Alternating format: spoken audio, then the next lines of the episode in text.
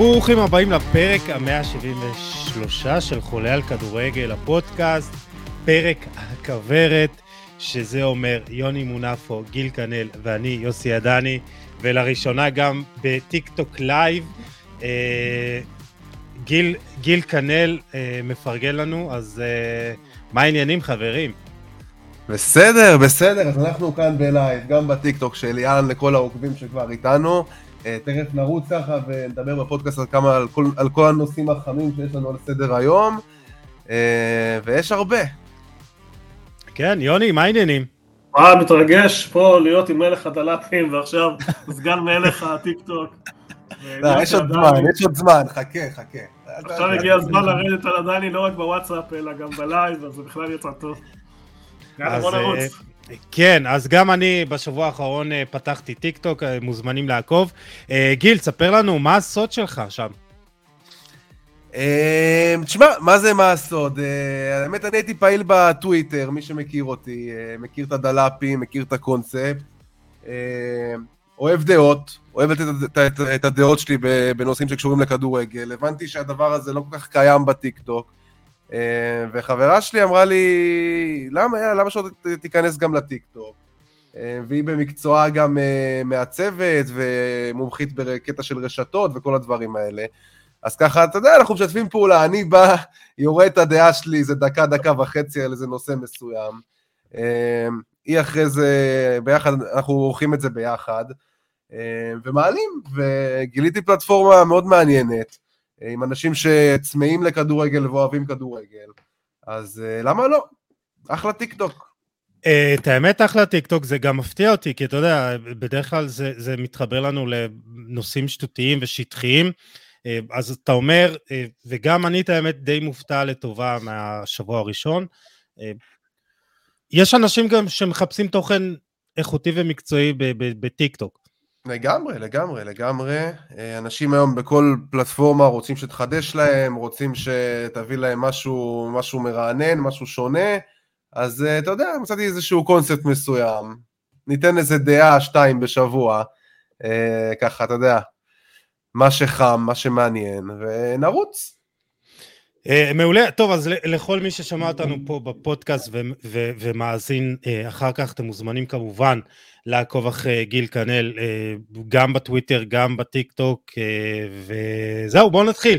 למי שבאמת שומע אותנו הראשונה, אני חייב להזכיר, פרק הכוורת, מדברים על כדורגל עולמי, מקצועי, אה, עולמי וישראלי, מדברים מקצועיים ועד כלכליים חברתיים, פינות מיוחדות, הדלאפ כמובן, ו- וחמישה, כחמישה נושאים מרכזיים בכל פעם, כל נושא יהיה לנו אה, חמש עד עשר דקות, בפינות דקה לכל אחד. אה, אין לנו שעון ואין לנו צליל כי אה, אנשים אומרים שזה די מעצבן, אז אה, חברים, להשתדל לעמוד בזמנים. וכמובן, הפינה הראשונה, פינת הפרגון, נתחיל איתך, יוני מונפו, למי אתה רוצה לפרגן? בכאב לב אני אפרגן לברצלונה, כי מה שהם עושים השנה בליגה זה פשוט מטורף. הקצב הספיגה שלהם וקצב סביבת הנקודות שלהם מדהים. שבעה שערים ב-20 משחקים, יותר מסיבוב, 53 נקודות, קצב של 100 נקודות, זה משהו שמושג מעט מאוד בליגות באירופה. אה, צ'אבי, אנחנו זוכרים איפה הם היו לפני שנה, שנתיים, ואיך הספידו את כולם, וזה פשוט, אה, המהפך הזה שהם עשו בזמן כל כך קצר, בלתי נתפס. אה, אתה יודע, המאבק בליגה הספרדית מתחיל לראות כאילו הוא נגמר, אנחנו יודע שריאל מדריד תמיד כאילו חוזרת, אבל אם אתה מסתכל על המומנטום ועל היכולת, אה, זו ברצלונה בדרך לאליפות קל- קלה, קלה מדי לדעתי, ושצריך לפרגן, מפרגנים גם ליריבה. יפה מאוד, יוני, אה, בוגר מצדך. מאוד בוגר. אה, גיל כנל, אה, טוב, אז אני מחלק את פינת הפרגון שלי לשתיים. אני אתחיל בצד המקצועי. אז בצד המקצועי אני רוצה לפרגן למכבי נתניה. אה, תשעה משחקים בלי הפסד בכל המסגרות, זכתה בגביע הטוטו. אה, נראית באמת, בתקופה האחרונה נראית מצוין. נראית באמת כמו, כמו הקבוצה של בני לם שהתרגלנו לראות בשנה שעברה. אה, משחקת גם כדורגל טוב, אני חושב שמילה טובה מגיעה לרן קוז'וק, שהוא מאמן בלי, בלי ניסיון ברמה של בוגרים. אה, הוא הגיע ובהתחלה, אתה יודע, היה לו קשה, וזה היה נראה עדיין דומה למה, ש, למה שראינו אצל בני לם בעונה הזאת, שזה היה נראה רע, אבל הוא הצליח לייצב את ההגנה, ונתניה עם רצף מטורף, והיא כבר במקום שמוביל לפלייאוף העליון, אה, ואתה יודע, וואלה, שיעשו פלייאוף עליון, אחלה, אחלה קבוצה, אחלה מועדון, אחלה קהל, אה, יהיה מעניין לראות אותם בפלייאוף, אז אחלה מכבי נתניה שבעולם. ובפן החברתי, מוסרי, תקרא לזה איך שאתה רוצה, חייב לתת מילה טובה להפועל פתח תקווה. אתמול הרי ביטלו את כל המשחקים, גם בליגה הלאומית בוטלו משחקים, והפועל פתח תקווה הזמינה כמות גדולה של אוכל, בעצם של קייטרינג ליציע הכבוד למשחק שלה בליגה הלאומית, וכמובן המשחק בוטל כידוע. אה, אז מה שעשו, תרמו את כל האוכל אה, לעובדי בית החולים, אה, בבית חולים השרון, שזה בעיניי יוזמה מבורכת. אם כבר, אתה יודע, אין מה לעשות עם האוכל, אז לתת אותו למי שצריך ולמי שיעזור לו, ואני מאוד אהבתי, אחלה, הפועל פתח תקווה ואחלה מיזם. כל הכבוד. בהחלט, בהחלט, הפועל פתח תקווה עושה אה, עבודה מופלאה, גם מקצועית וגם אה, גם ברשתות החברתיות, הם פשוט אדירים. אה, הסרטון וולקאם של עידן ורד היה אחד הגדולים, אבל... זה אה, דווקא עצבן אותי, אבל בסדר, זה... תשמור את זה לפינה הבאה אם אתה רוצה. וואי, נזכרת אה, לי עכשיו משהו טוב, חבל שלא נזכרתי בזה לפני זה. מה, במה? לא, בסרטון של עידן ורד, זה באמת היה מעצבן. כן, אז uh, טוב, אז תשמעו את זה אולי לאחר כך. Uh, פינת הפרגון, אני רוצה לפרגן לערוץ הספורט. Uh, אורי קופר uh, עזב את וואן uh, לפני כמה שבועות, והאמת שאני חשבתי, והרבה אנשים חשבו שהוא ילך לצ'רלטון והצטרף אליהם, וביום רביעי האחרון הוא מצייץ שהוא הולך לאולפן ליגת האלופות, ואני כל כך שמח שזה קורה, כי בשנים האחרונות ערוץ הספורט בעצם קידש את הטאלנט ולא את התוכן. ועכשיו מגיע גם טאלנט, אבל גם הוא מביא איתו תוכן אמיתי ותוכן ששווה זהב. אורי קופר הוא אחד הפרשנים הטובים בישראל, ואני אה, מאוד אוהב אותו, הוא מחדש לך, הוא מעשיר לך את המשחק, הוא מנגיש לך את הידע המקצועי, את הטקטי, את הניתוחים, בצורה אה, כיפית ומהנה. ואני כל כך מחכה לראות את אה, אולפני ליגת האלופות, ואני מאוד מקווה שזה שינוי לטובה אצל ערוץ הספורט, שגם זה בסדר שיש גם דברים שהם אולי יותר כלילים, אבל צריך גם את המקצועי, צריך לאזן בין הכל, אה, ואני מאוד מקווה, ולהזכירכם, זה שבוע הבא מתחיל, אז בואו, אני מאוד מחכה. פינת מה עצבן אותי? גיל, אתה רוצה להתחיל? כן, כן. אני אגיד מה עצבן אותי. מאז המשחק של הפועל תל אביב, אנחנו מקבלים גם הרשאות החברתיות עמוסות בסקרין שוטים, ואתה יודע, של הכדור עבר את הקו, לא עבר את הקו, עבר את הקו, לא עבר את הקו. עכשיו, כבר ראינו במונדיאל שאנחנו כנראה לא יכולים להצביע בוודאות אם הכדור עבר את הקו או לא, או לא עבר את הקו. אנחנו זוכרים את המקרה של יפן. אמ, אז אני אומר, חבר'ה, ריבונו של עולם, עבר הזה לא שווה כלום אם אין את הטכנולוגיה הזאת, שזה בסוף הבסיס של הבסיס של אם הכדור עבר את הקו. תשקיעו כסף, תביאו את הטכנולוגיה לארץ, גם אנשים. צריכים, אנשים גם צריכים להבין, חבר'ה, זה שעצרתם את התמונה עכשיו, שזה נראה כאילו הכדור עבר את הקו, ואז יבוא מישהו ויראה משהו אחר, וכאילו כל אחד מנסה להיות שופט. אז uh, פשוט הגיע הזמן שיביאו טכנולוגיה הזאת לארץ, אם אני לא טועה, אם אני לא טועה, אני לא בטוח בזה, אולי יוני יודע, היא גם פותחה על ידי, על ידי חברה ישראלית, הטכנולוגיה הזאתי, אז אני אומר, למה לא להביא את זה לארץ? אם יש משהו ש, שצריך להשקיע בו כסף, זה זה. אז אחרי הבאנו את עבר, אחלה, יופי, תביאו את זה, זה חשוב. יוני מונפו. מה עצבן? כאילו אתה, זה, וואו, הרבה דברים הרגיזו אותי השבוע. קודם כל, הנושא של הלהט"בים, אנחנו הולכים לדבר על זה, יוסי, בהמשך? כן, כן, אנחנו נדבר על זה. אז אני רק אגיד במשפט אחד, מה שעצבן אותי זה שהם לא מסונכרנים, המנהלת והקבוצות, וכל אחד עושה מה שבא לו, זה לא נראה טוב, נרחיב על זה בהמשך. הדבר השני שעצבן אותי זה ההתנהגות של זיו אריה אה, לעובדי התקשורת. אה, הוא צריך להבין שהעבודה של השדרת קווים היא להוציא אותו מהכלים, והוא כל פעם נופל למלכודת הזאת. בסופו של דבר כשהתקשורת פונה אליך אתה יכול לענות מה שאתה רוצה ולהגיד מה שאתה רוצה ויש מספיק מסרים להעביר, הוא יכול להשתמש בזה להעביר מסרים לקהל, הוא יכול להשתמש בזה להעביר אה, מסרים לשחקנים שלו, הוא יכול לענות על המשחק, הוא יכול לענות על מזג האוויר. ההתנסות הזאת על השדרת קווים היא לא במקום, היא מעושה, אני כבר לא יכול לסבול את זה, והבן אדם חושב שהוא יכול רק לאמן ולספר שכדורגל זה רק אימון, זה לא נכון, יש תקשורת, זה מעניין אנשים, הוא צריך לדעת לדבר, וההתנהגות הזאת בלתי מתקבלת על הדעת, ובסוף אני חושב שהיא פוגעת בו ובמועדון שלו, אה, וחבל מאוד. תשמע, מדברים על זה נראה לי שבוע אחרי שבוע, וטוב, זה... אבל אין שום שיפור, אני לא יכול לסבול את זה, אני, אני, אני בסופו של דבר צריך לעשות עם זה משהו, בסוף הוא פוגע באנשים שעובדים, זה, זה... כן. יוני, אני, אני מסכים איתך שזה...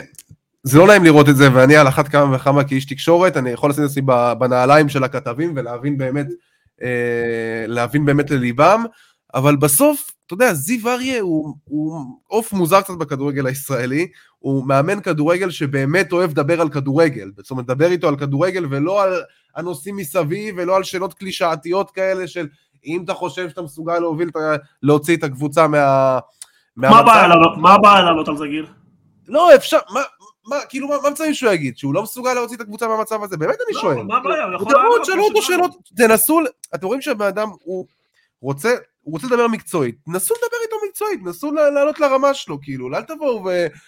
כאילו שואלים את השאלות בכוונה הכי קלישאתיות והכי אה, זה. השאלה היא, השאלה אם נכון לחנך את כולם ולא להשתמש בתקש...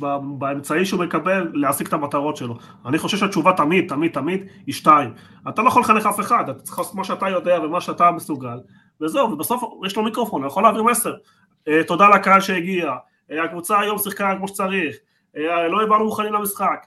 אה, לא, לא רואה כזה קושי, כאילו, אתה מבין? בכר בא לרעיון ו- ו- ועושה שיווק. עושה שיווק לקהל, עושה מסרים לבעלים שצריך, מעביר מסרים למכבי תל אביב שצריך. מה, אני לא, כאילו, לא מבין למה להסתבך בכלל, למה כל פעם צריך להסתבך. והמלכודות שם כל פעם, והוא כל פעם נופל, ו- ו- ובסדר, אפשר להתייחס לזה כמו שאתה רוצה לבוא ולהגיד, התקשורת לא מספיק טובה וזה, אבל, אבל חבל על כל השיח וכל הדבר הזה, כי בסוף אני חושב שזה כן פוגע בו. יש לו מעמד חזק בפועל ירושלים, אני לא יודע מה יקרה אם חלילה הוא, הוא, הוא ייפול שם, כי לא יודע אם קבוצה אחרת יכולה לסבול את זה, או קבוצה, בוא נניח ככה, בוא נניח שהוא פוטנציאל לקבוצה גדולה. מכבי תל אביב יכולה להאמין מאמן כזה על הקווים?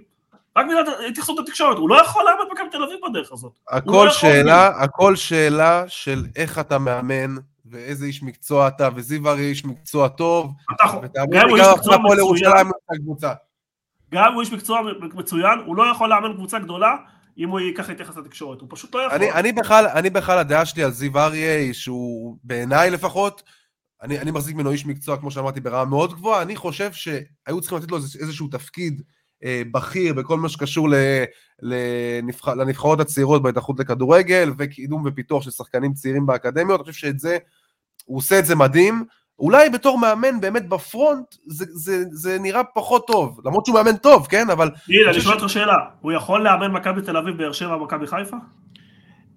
אני חושב שזה פחות כן, עניין התקשורת דווקא, זה פחות עניין התקשורת. בתור איש מקצוע, כן. אני חושב שהוא ייתקל ביותר בעיות ביחסים מול שחקנים עם אגו גבוה, ועם בקבוצה גדולה, אני לא בטוח שהוא, שהוא יתמודד עם...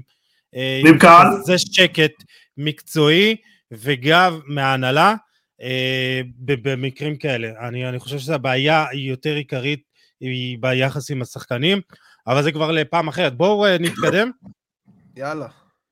טוב, אז uh, מה עצבן אותי? כל uh, נס, uh, נושא דחיית המשחקים בגלל מזג האוויר, ובראשם המשחק של סכנין נגד באר שבע, שכבר נדחה איזה עשרים פעם.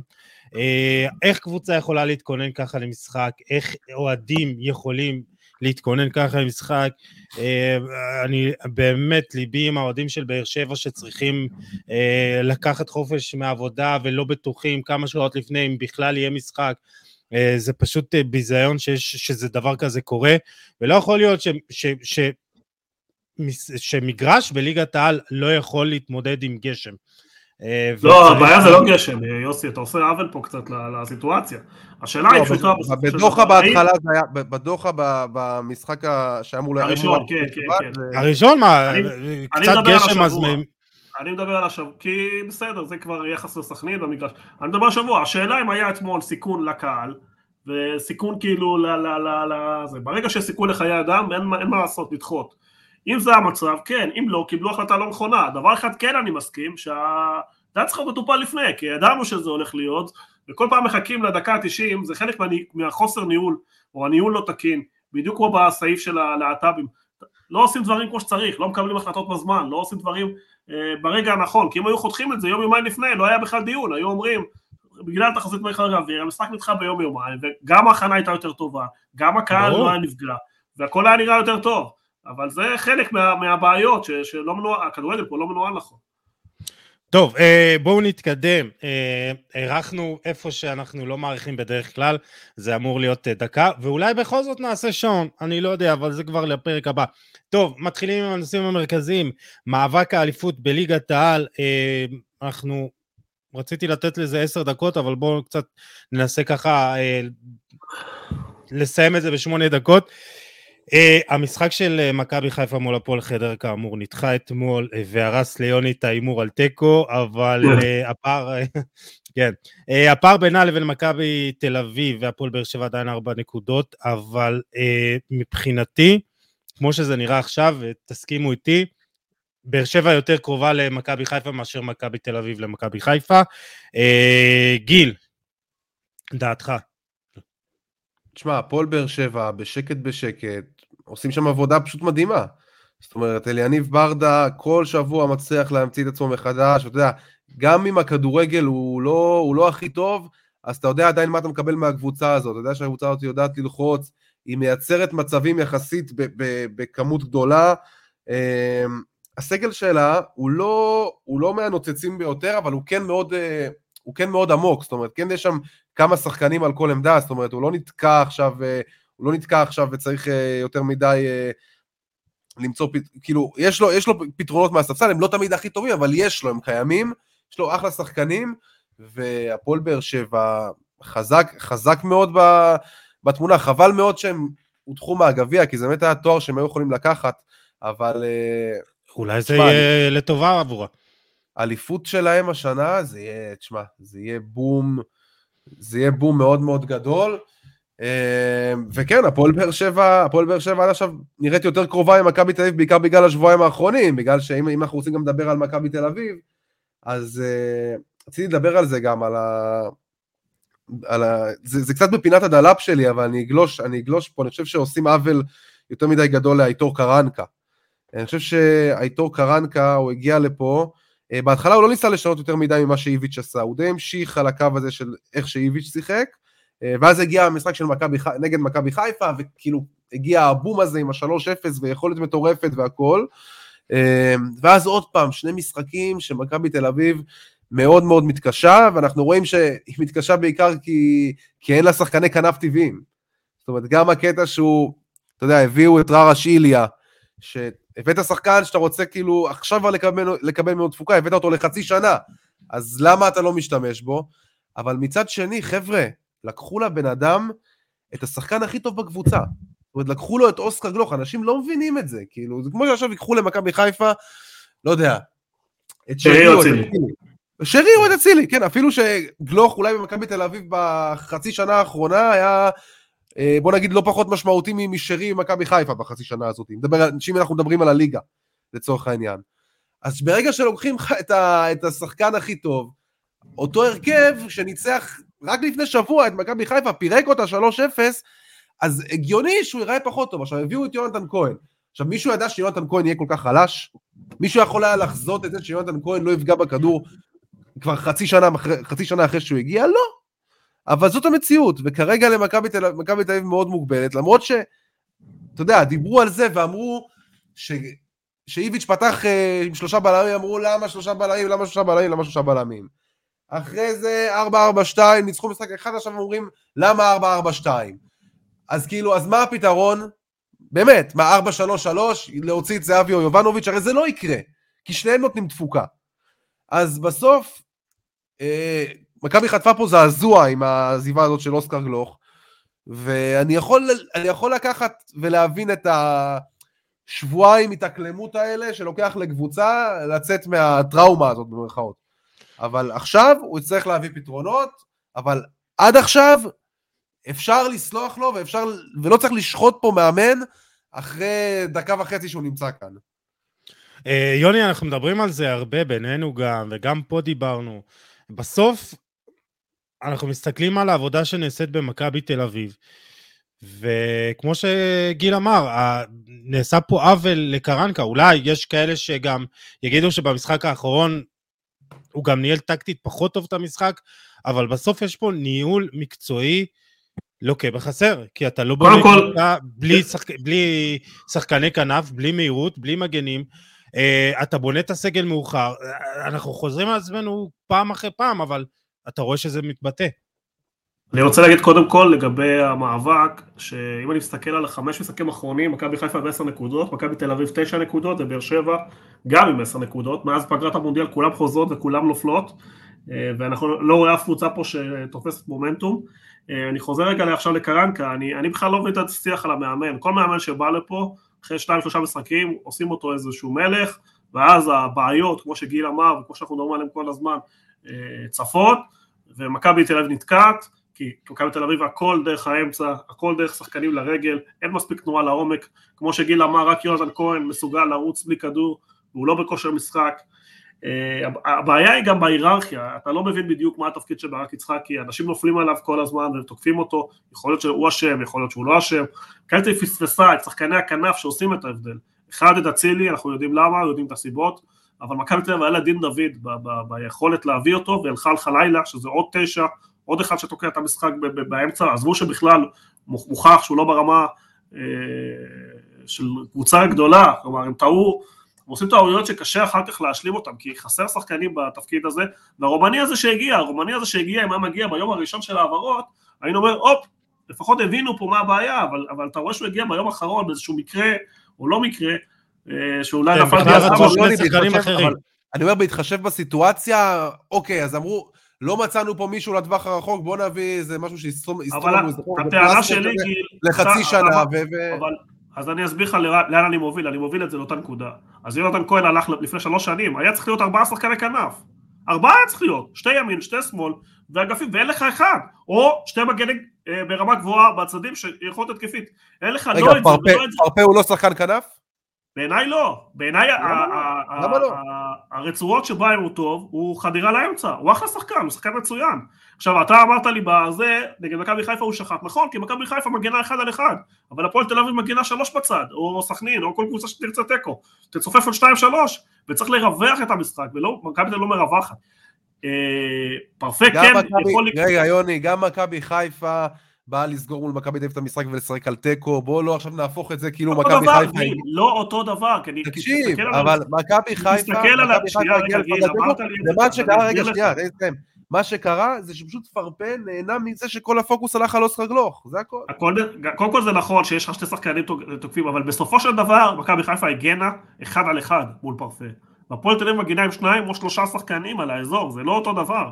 זה לא אותו דבר, ופרפה בסוף מנסה להיכנס לאמצע, הוא לא מנסה ללכת לצידה. חסר, חסר... אבל בסוף, אבל בסוף אתה עכשיו... צריך, אתה, רגע, אבל אתה כן. צריך גם את הצ... עזוב רגע, סבבה, אין לך שחקני כנף, אבל גם בשביל להפעיל את השחקני כנף, אתה צריך את השחקן הזה טיפה מאחוריהם, שידע להכניס את הכדורים בין הקווים, וזה אין למכבי תל אביב. מי יעשה את זה? דן גלזר? דור פרץ? אה, לא יודע, ריקן, גולסה? אין, אין להם שחקנים כאלה. בעיקר, בעיקר גבי קניקובסקי, כן. בעיקר גבי קניקובסקי לא יכול לעשות את זה. אבל קניקובסקי לא זה. אני מזכיר לך שהקישור הזה לקח שלוש, שתי אליפויות עם אה, דור פרץ וגלאזר, ואני יודע שנכון שחלקית, לא חושב שדור פרץ התאושש, התחיל לא טוב את העונה, הוא נראה הרבה יותר טוב, יש גם את גולסה בסגל, יש גם את ריקן בסגל, אני, אני לא חושב שזה הבעיה, הקישור האחורי של מכבי תל אביב, אה, נכון שהיה טיפה ירידה... לא, לא הקישור האחורי, נדבר על הקישור ההתקפי. קישור התקפי, בסדר, מכבי תל אביב לקחה אליפויות פה, אני מזכיר לך, עם שלישייה הגנתית באמצע, עם אלברמן, רדי ומירוטיץ', ואחר כך עם גלאזר, אה, פרץ, והפועל שבע לקחה אליפות עם רובן, אה, רדי, עוד פעם רדי ואוגו, שלושה הגנתיים, ואת האיכות סיפרו באגפים. נכון, היה לך את השחקנים האלה בכנפיים, שגם מאוד... נכון, היה לך את הפעולה האישית. היה לך את המליקסטון הזה. היה לך מליקסטון, בוזגלו וטוני באגפים, שיצרו את המצבים, והיה לך מגנים תוקפים גם. אז אין לך, לא מגנים תוקפים ברמה גבוהה, כי ג'רלדש הוא בינוני, אה, הוא לא יציב גם הוא בינוני. צד שמאלי של דוד זאדה שהוא בחור נחמד אבל הוא לא מביא איכות אז אתה תקוע אז אני אומר שוב אתה מדבר על יותם כהן יותם כהן מכבי תל אביב הייתה צריכה ארבעה חמישה שחקני אגף אין לה אנחנו לא יודעים מה הרומני שווה, לה לא מגנים ולא שחקני כנף. עכשיו הבעיה הזאת כבר שלוש שנים גיל, שלוש שנים. עכשיו אתה אומר מי הבעיה? כולם מאשימים את יצחקי, אני לא בטוח שהוא מקבל את ההחלטות. מי מקבל את ההחלטות במכבי תל אביב? עכשיו כמה מאמנים התחלפו? שש? חמש? היו פה חמישה מאמנים שנפלו. עכשיו אתה מדבר על פורפה, גם דן ביטון, רגע. לגבי שחקנים, ברק יצחקי מקבל את ההחלטות, מה זאת אומרת? אני לא בטוח. אני חולה, אני לא, לא רוצה להגיד שלא. אז מפה מגיע הבלבול, אבל בסוף אתם חייבים להבין, יש פה שורה תחתונה. רגע, רגע, בוא נבוא על השאלה, ברק יצחקי הוא מנהל מקצועי או יועץ? הוא מקבל את האחריות? הוא החליף את קרויף, יש לו את כל הסמכויות. אם הוא קיבל את כל הסמכויות, אז הוא אשם, אין ספק. התחלפו פה חמישה... אנשים חושבים ש... שמיץ' גולדה רואה, רואה סרטונים של שחקנים באינסטאט, כאילו, מה אנשים חושבים? באמת, אני לא מצליח להבין. אני לא, יש מנהל מקצועי, וזה ברק יצחקי. ברק יצחקי ממנה גם את המאמנים? אני לא כזה בטוח, גיל. מי ממנה את המאמנים? אני חושב שמיץ' סומך בעיניים עצומות, ויכול להיות שהוא גם טועה בזה, כן, אבל הוא סומך בעיניים עצומות טוב. על הצוות שלו, שזה אנגלידיס וברק יצחקי, ואתה יודע, יכול להיות שהוא גם סומך עליהם אותו מדי. יכול להיות. אנחנו מסכימים שחסר איכות באגפים, חסר איכות התקפית במגנים. אה, מכבי תל אביב במשחק צפוף. דרך אגב, אמרת זהבי יובנוביץ', שתי חלוצים שגם תוקעים את האמצע. עכשיו, אוסקר כל התנועה לאמצע. אה, יונתן, אה, איך קוראים לו, סליחה, פרפה גם כל התנועה שלו לאמצע, היא לא לאגף. ואני מבין למה הם נתקעים, ואם ימשיכו לעשות תיקו, לא משנה מי המאמן. אז הם ינצקו פה, כי יש המון איכות, והיריבות לא חזקות, אבל תיקו פעם בשתיים, שלושה משחקים, זה הפער בינה לבין מכבי חיפה, וגם מול באר שבע. טוב, זה, זה טוב חברים, בואו נתקדם. לסיום, אתם רוצים לסכם את זה, אה, מכבי תל אביב עוד יכולה לאיים על האליפות הזאת? ברור שהיא יכולה. שהכל פתוח. ברור שהיא יכולה. איזה שאלה. זאת אומרת, שום דבר, שום דבר לא גמור, ועוד תגיע עוד, עוד התקופה של מכבי חיפה הלא טובה שלה עדיין לא נגמרה, כן? אבל גם כן. התקופה הלא טובה של באר שבע עוד תגיע, הכל יגיע, יש לנו עוד פלייאוף, יש לנו עוד פלייאוף ארוך, עוד שני מפגשים בין, בין כל קבוצה, יש עוד, אה, יש עוד עונה ארוכה. אה, אני רוצה להוסיף דבר אחרון, להוסיף דבר אחרון. כן. לגבי מכבי תל אביב, לא יכול להיות שבקבוצה שמתיימרת לזכות באליפות, וקבוצה שמשחקים בה שחקנים כמו ערן זהבי, שרן ייני, אבי ריקן, ניר ביטון, אתה יודע, זה שחקנים שהם פיגורות בכדורגל הישראלי. מה, מלכלכים על המאמן? תקשיב, זה, ברמה זה, של זה כאילו חצי שעה, חצי שעה אחרי משחק יוצאים ציטוטים החוצה, אבל מה זה ציטוטים אחד לאחד בכל האתרים אתה רואה? זה לא הגיוני ההתנהלות הזאת במכבי תל אביב, זה כאילו האנטיתזה למה שהתרגלנו במכבי תל אביב כל השנים, ודווקא זה היה קיים במכבי חיפה יותר, לאורך השנים. ווואלה, עכשיו זה, זה נראה כמו מכבי חיפה של, אתה יודע, של, ה, של השנים הרעות, של 2016-2017, כאילו ככה זה נראה. של לא- אובדן שליטה. זה לא ייתכן. זה לא ייתכן, זה, זה לא, תקשיב, אני לא יודע מי אחראי להדלפות האלה, אבל וואלה, אם יש בחדר הלבשה דמויות כמו זהבי, כמו ריקה, כמו ייני, כמו ניר ביטון, אז תפסו את השחקנים, תפסו את הקבוצה, וואלה, אולי אה, כל הדלפה, כולם נקנסים או משהו כזה, זה לא הגיוני שכל דבר שקורה במכבי תל אביב היום יוצא החוצה. זה בושה. יש, יש מספר שחקנים במכבי תל אביב שלא שיחקו השנה, שנמצאים הרבה זמן וכנראה לא ימשיכו, ובדרך כלל מי שלא משחק ומי שלא משותף, הוא, אלה שחקנים ש... אז זה גם דרך. חלק מ... פעם, זה ההבדל, זה ההבדל שבמכבי תל אביב של, לצורך העניין של איביץ', בעונות של האליפויות הקלות, היית רואה כל כך הרבה שחקנים יושבים בצד ברמה שאפילו לא, לא נכללים בסגל ולא פוצים פה. זאת אומרת, כולם רק, רק אומרים תודה, רק אומרים תודה ואמן על זה שהם משחקים במכבי תל אביב. ותראה מה קורה היום. אני מסכים איתכם. משחק, יוצא, מדליף, מלכלך, זה ככה זה נראה. מסכים איתכם? בואו בוא, בוא נתקדם. אני כבר אומר לך שזה כאילו, בקצב הזה, ברגע שראיתי את ההדלפות האלה, זה... שוב, אמרתי, מבחינת הטבלה והכל, הכל יכול לקרות, כן? זה עדיין לא סגור, אבל איך שזה נראה הלך הרוח, שבשלב הזה יוצא, יוצא כזה חרא מחדר ההלבשה, יהיה להם קשה. טוב, אה, מסכים איתכם, אבל אנחנו חייבים להתקדם. הרחבנו גם פה אה, ביתר ירושלים, חברים. אה, מנצחת את קריית שמונה 3-0 אה, בחוץ, וכרגע היא עובדות בשטח. זה עדיין לא מתבטא. היא הקבוצה הרביעית הטובה בישראל. אה, טוב, אז בוא נשאל ככה, אה, יוני, אתה חושב שהיא תסיים גם מקום רביעי? אה, פיבוריטית לדעתי, אה, ברורה ללכת קדימה, אבל אני מסתכל על התוצאות, גם אין איזושהי יציבות, גם עם שמונה נקודות ב-15 האחרונים, יש לה חוליית התקפה טובה, והיא טיפלה בהעברות בחולשות, אם זה השוער, הביאו שוער זר, אם זה בבלם, עדיין לא מספיק זמן כדי להבין את האיכות, אבל אם הם פגעו עכשיו ברכש שהם עשו, אז לא רק שיש להם סיכוי גבוה לסיים מקום רביעי, גם יש פה איזשהו תלכיד שיכול ללכת קדימה. אם מסתכלים טיפה קדימה, צריך להבין שאני לא יודע מה יקרה בקיץ עם ניקולסקו ושועה, כי באיכות שהם משחקים אין ספק שיהיה להם הצעות ונכנסים לשנת חוזה, אז זה יכול להיות הפלונטר הגדול הראשון של אברהם מול הקהל, אם הוא ימכור אחד מהם או את שניהם מחוסר ברירה, או מאיזשהו ניהול נכון של כדורגל. אה, בשנה האחרונה, אם הם לא מצליחים לחדש, צריך לעשות איזושהי פעולה. אה, אבל אם אנחנו משחקים בטווח הקצר, כן, הם אה, מפקיעים הרבה מאוד שערים, וברגע שהם יעצבו את ההגנה, וכמו שהפועל ירושלים נראית, המקום הרביעי בהישג יד, וזה רק עניין של זמן. טוב, גיל, לפני שנפנה אליך, צריך להגיד שאפו, וכתבתי את זה גם בטוויטר ובדף, שאפו ענק למי שבאמת מקבל את ההחלטות בביתר ירושלים, מברק אברמוב לכפיר אדרי, יוסי אבוקסיס, ומסתבר שיש גם סקאוט בביתר, רועי זרחוביץ', וכיף גדול קודם כל לדעת שיש סקאוט בביתר, כי זה לא היה לי ברור, ו... אם אספריה ו- וניקולאסקו הגיעו עם אה, היכרות מוקדמת וידעת מה אתה פחות או יותר מקבל, אבל בוא נגיד ככה גם מהם אתה מקבל הרבה יותר ממה שכביכול הם נתנו. אה, טרזי תומה הוא הפתעה ענקית מבחינתי, אה, וואו. כי זה לא, לא היה ברור מלכתחילה, הוא הגיע בכושר משחק לא טוב, לא שיחק תקופה ארוכה, אבל הוא מתברר כשחקן שיודע לזהות את הרגעים הנכונים להצטרף להתקפה, לבוא מקו שני, אה, לבעוט לשער, אה, להיכנס לתוך הרחבה. אה, הוא מתקל, הוא מקדם את המשחק, ותשמעו, אני, אני יודע שזה עוד מוקדם לקבוע, אבל גם מיגל סילבה, השוער נראה סבבה. כמובן שהוא יותר, הוא שדרוג מאשר איתמר ישראלי, אבל אה, באחד על אחד הוא טוב, והוא נראה גם עם משחק רגל לא רע. סרגי בורודין, אתה יודע, אני עוד קשה ליטו על קנקנו, אבל הוא נראה גם אה, בלם לא רע. וגם אה, מורוזוב, המגן השמאלי... הוא נראה מצוין, האמת הוא נראה מצוין במשחק האחרון. תראה, זה פתאום אתה רואה שיש לך תמיכה התקפית מהמגינים, שזה לא היה לך.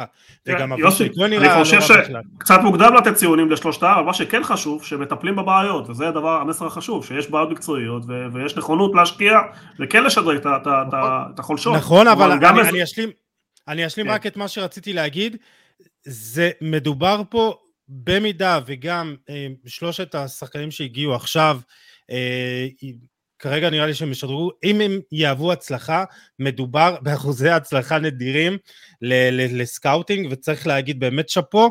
אה, חוץ מגררו כמובן, שזה, פה אני לא מבין למה הוא בכלל הגיע, אבל זה, זה כבר משהו אחר. אה, אבל כמו שאמרת, כן, אה, יוני, יש פה זיהוי בעיה וטיפול בה, צריך להגיד שאפו. עכשיו אני אומר, אני רוצה לדבר רגע על, על ניקולאי אסקוט. שמע, זה, זה כוכב כדורגל, כן? מה שהוא עשה שם, אתה יודע, גם, גם בגול הראשון, גם בגול השלישי, לבד, אתה יודע, גולים, הוא הראה שהוא חלוץ שהוא לא, לא תלוי בשחקנים שלידו, הוא יכול לייצר לעצמו את המצבים לבד, וגם בלי ירדן שועה בא ונותן שם צמד, וואו, הגול השלישי זה רמת טכניקה, שהרבה זמן לא נתקלתי בארץ, הסיבוב הזה על המקום, ובעיטה ברגל שמאל לחיבור, מזווית קשה במגרש בוצי ורטוב. זה... אתה, אתה יודע איזה, איזה גול זה הזכיר לי? איזה? זה, זה כמובן, אתה יודע, זה ללכת, לעוף אה, רחוק. זה הגול של אה, קרים בן זמה שם נגד אתלטיקו, שהוא עבר על הקו וזה. אתה יודע, הוא שם עבר שלושה שחקנים כזה. אבל כן, אבל, זה, אבל זה, לא, זה לא נגמר בגול. זה, זה נגמר בגול הפעולה הזאת? אני לא זוכר, אבל... מה, של אה, קרים בן זמה? יכול להיות שהוא כן. בישל, אבל, אבל זה, זה הזכיר לי את ה... כן, אבל, אבל זה הזכיר לי את ההשתחררות הזאת, ב, ב, אתה יודע, בשטח קטן על קו הרוחב. אתה יודע, לי, לי זה... לי זה היה נראה, כאילו זה גול של אה, גבריאל בטיסטוטה, כאילו, כזה, כזה דבר, כאילו, ככה זה היה נראה, זה הפצצות האלה ב- לחיבורים, אבל uh, אני רוצה להגיד כזה דבר על ניקולה אסקו. בקיץ, כנראה שכל הקבוצות הגדולות ירצו אותו, אוקיי? לא יודע אם מכבי, נגיד, מכבי חיפה לדעתי תרצה אותו, הפועל באר שבע תרצה אותו, אה, וכנראה שיציעו עליו סכומים גדולים. עכשיו, בית"ר ירושלים הביאה אותו בכלום, הביאה אותו ב-100 אלף דולר. אוקיי, יכולה לגזור פה קופון ולעשות פה רווח ענק. אפילו אה, פחות, 80 אלף יורו. 90, 90 אלף, 90 אלף דולר. 90 אלף דולר הביאו אותו. אה, אבל ברק אברמוב צריך לעשות הכל כדי לנסות להשאיר אותו. זאת אומרת, להשאיר אותו זה הצהרת כוונות של, אוקיי, לא באתי עכשיו לביתר ירושלים בשביל לעשות עונה אחת טובה, ועכשיו, אה, אתה יודע, ועכשיו אנחנו בדרך למטה, כי זה גם ברמת המסר שאתה נותן לקהל, זה מסר של אנחנו ממשיכים ואנחנו רוצים לשים את בית"ר ירושלים על המפה לעוד הרבה שנים. למה? כי ניקולאי אסקו זה שחקן שהקהל מתחבר אליו, זה שחקן שחיבר את כל, ה, את כל הקהל מחדש.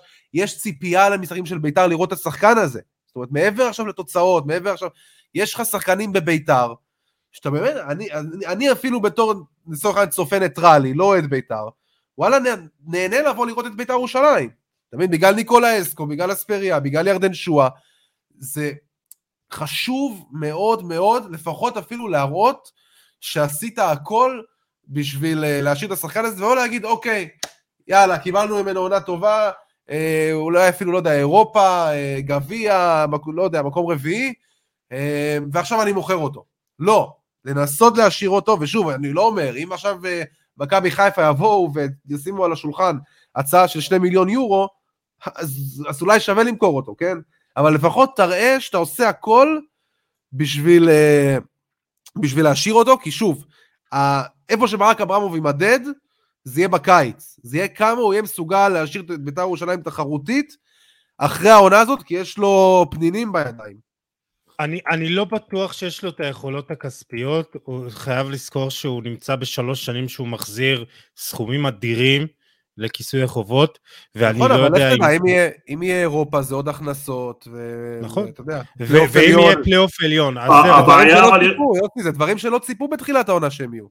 נכון, ושתדעו שהרכש שהגיע בינואר הוא כתוצאה מהגעה של הקהל ומכירת כרטיסים. אז אני חושב שהפלייאוף העליון, קודם כל זה, זה מטרת על של, של בית"ר ירושלים. אם, אם איכשהו זה גם מסתיים עם אה, גביע ומקום באירופה, זאת תהיה הצלחה מסחררת, וזה באמת עשוי לה, להשפיע על המשך הדרך אה, של ניקולא אסקו ושאר השחקנים. כן, יוני. אני חושב שקהל לא יקבל אה, מכירה לחיפה בשום פנים ואופן, אבל אם ימכור את זה לקבוצה בחו"ל, זה משהו שהוא כן יכול לעבור. הבעיה שהוא חתם איתו לשנתיים, שנה פלוס שנה, כלומר, הוא נכנס לשנת חוזה.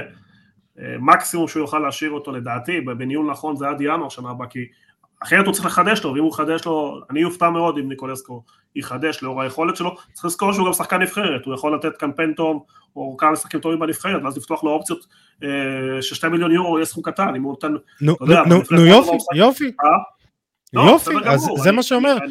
הבעיה שלו שגם שואה נכנס לשנת חוזה האחרונה, והשאלה האם הקהל יהיה סבלני להבין שהתנאי פתיחה של אברהם היו קשים, והחוזים האלה הם, אה, אה, סוג של חצי אלתור, ויקבל את זה שאחד מהם לפחות, לדעתי, בגלל המצב הכלכלי, יהיה חייב להימכר, לא רואה דרך איך הוא משאיר את שניהם.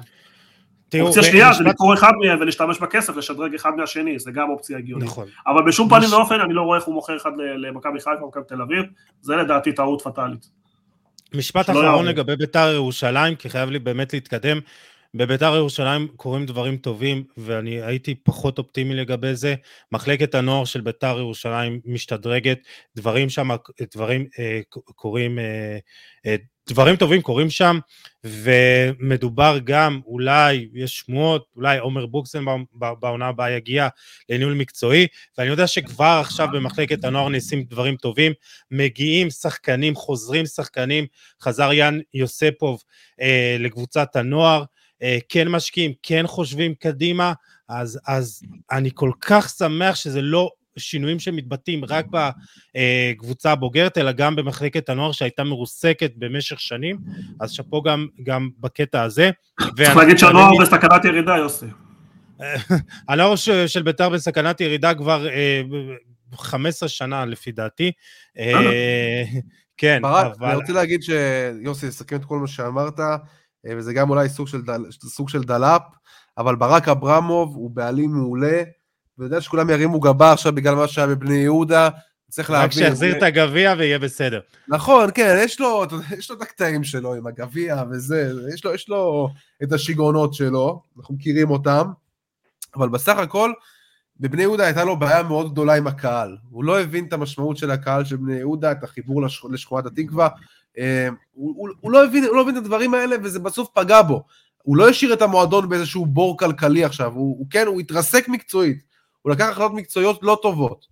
גם הוא וגם יוסי אבוקסיס בבני יהודה דרך אגב, אבל ברוב השנים שהוא מנהל כדורגל, הוא עושה את זה בצורה טובה, הוא ויוסי אבוקסיס, זה שילוב שחייב ללכת ביחד, ווואלה, מגיע לו עד עכשיו רק, רק מילים טובות.